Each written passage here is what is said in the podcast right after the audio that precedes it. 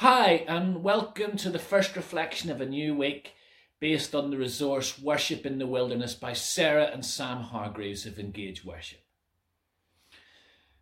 Going to open today with a reading of Psalm 88. O Lord, God of my salvation, when at night I cry out in your presence, let my prayer come to you. Incline your ear to my cry, for my soul is full of troubles, and my life draws near to Sheol. I am counted among those who go down to the pit. I am like those who have no help, like those forsaken among the dead, like the slain that lie in the grave, like those whom you remember no more, for they are cut off from your hand. You have put me in the depths of the pit, in the regions dark and deep. Your wrath lies heavy upon me, and you overwhelm me with all your ways.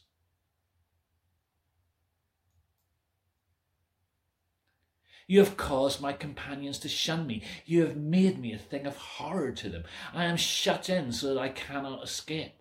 My eyes grow dim through sorrow. Every day I call on you, O Lord. I spread out my hands to you. Do you work wonders for the dead? Do the shades rise up to praise you?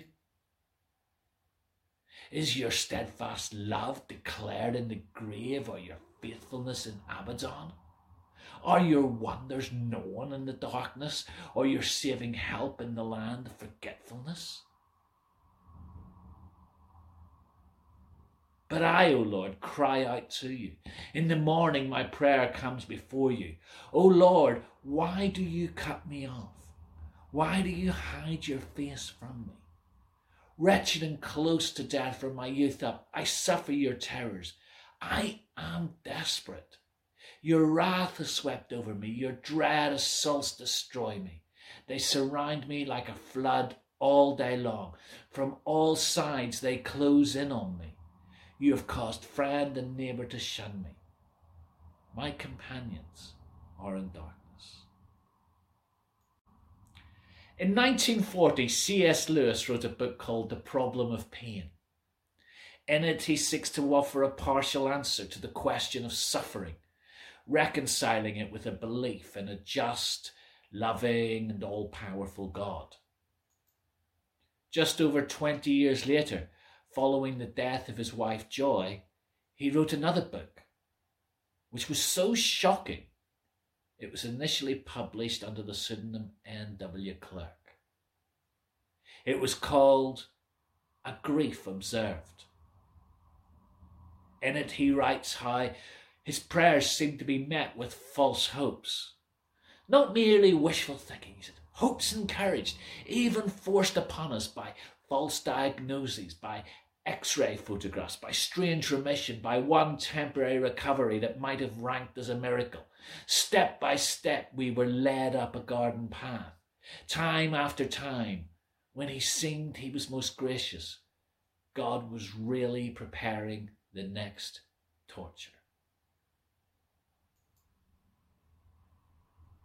In the very next paragraph, written the following morning, Lewis confessed it was more of a yell or a protest rather than a fully developed thought.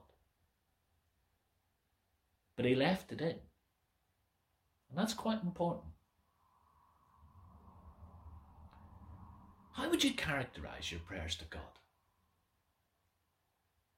How did you respond as you listened to words from Psalm 88?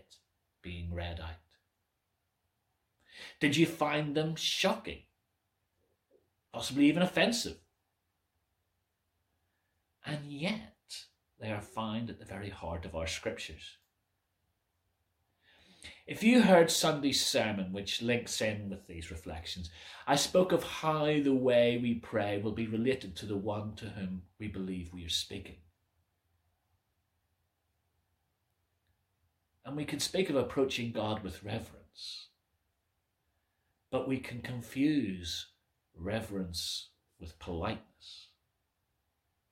Jonathan Aitken, a former cabinet minister who found faith whilst in prison for perjury and commit and perverting the course of justice, once likened his pre-faith relationship to God was dealing with his bank manager. You know, he was one he, with whom he had to be polite, and he asked for help occasionally, but largely we're the ones in charge of the account. The God we encounter in Scripture doesn't need to be handled quite so preciously. Indeed, he doesn't seem to want to be. He offers us huge chunks of the Bible which sound almost sacrilegious and calls it sacred. Most of the worst things that are said by God in the Bible are said by the greatest saints. In one of the oldest parts of the Bible, the book of Job, the main protagonist hurls all sorts of insults and accusations against the Almighty. His friends try to offer polite defenses of God, when, but when God shows up at the end, they're the ones who are accused of speaking wrongly.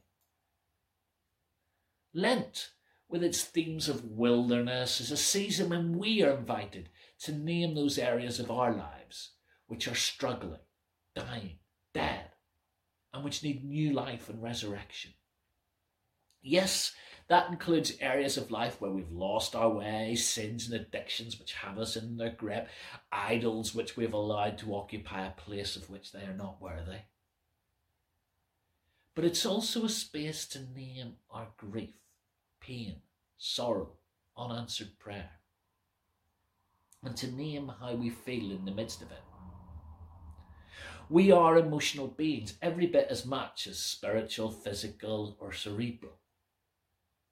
In your more lucid moments, you might come to see how what was expressed in the rawness of it all isn't really what you believe or feel deep down but it was where you were at that moment.